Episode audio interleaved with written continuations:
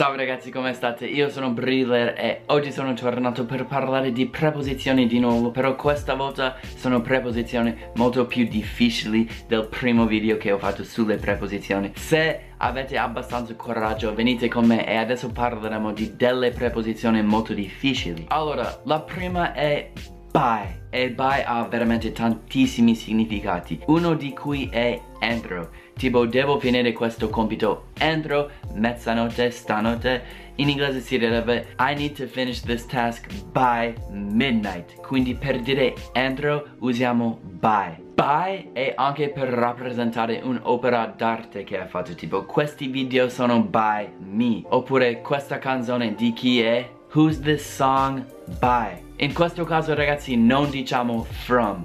From è tipo sono di un posto oppure questo è un regalo from me to you però by è tipo per un'opera d'arte tipo this book is by J.K. Rowling. Allora ragazzi la seconda preposizione di cui volevo parlare è since penso che in italiano purtroppo la, la traduzione più giusta è da ancora. Però purtroppo ci sono altri significati di since quando stiamo parlando di un tempo da cui abbiamo iniziato a fare una cosa tipo se sono arrivato in Italia nel 2013 e ci vivo ancora potrei dire vivo in Italia since 2013 Però quando usiamo queste frasi bisogna usare il present perfect tense Tipo I've lived in Italy since 2013 Se volete usare for devi parlare della quantità di tempo che ci vivi Quindi sono passati 5 anni Quindi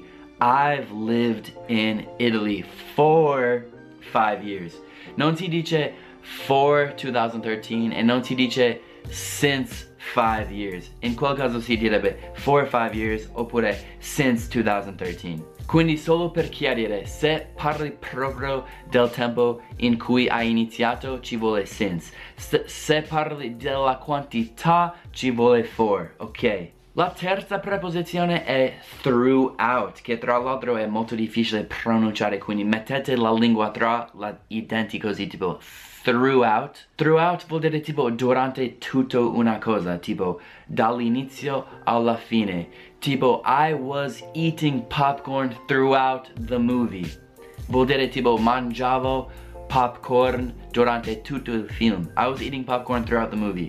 Throughout è tipo un modo per dire dall'inizio alla fine e per tutto il tempo in mezzo stavo facendo una cosa tipo throughout tutto il tempo.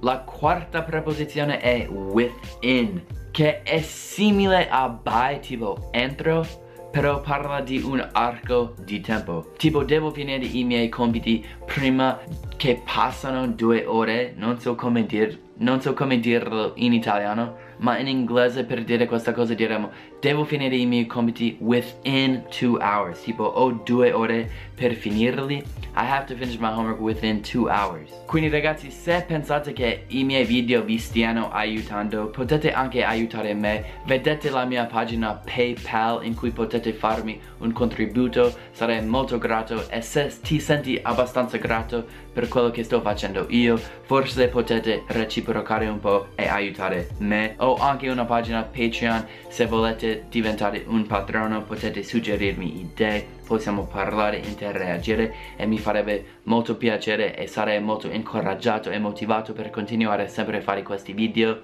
Quindi ragazzi pensateci, è stato un piacere, spero che abbiate imparato qualcosa di utile, ci vediamo alla prossima, Peace.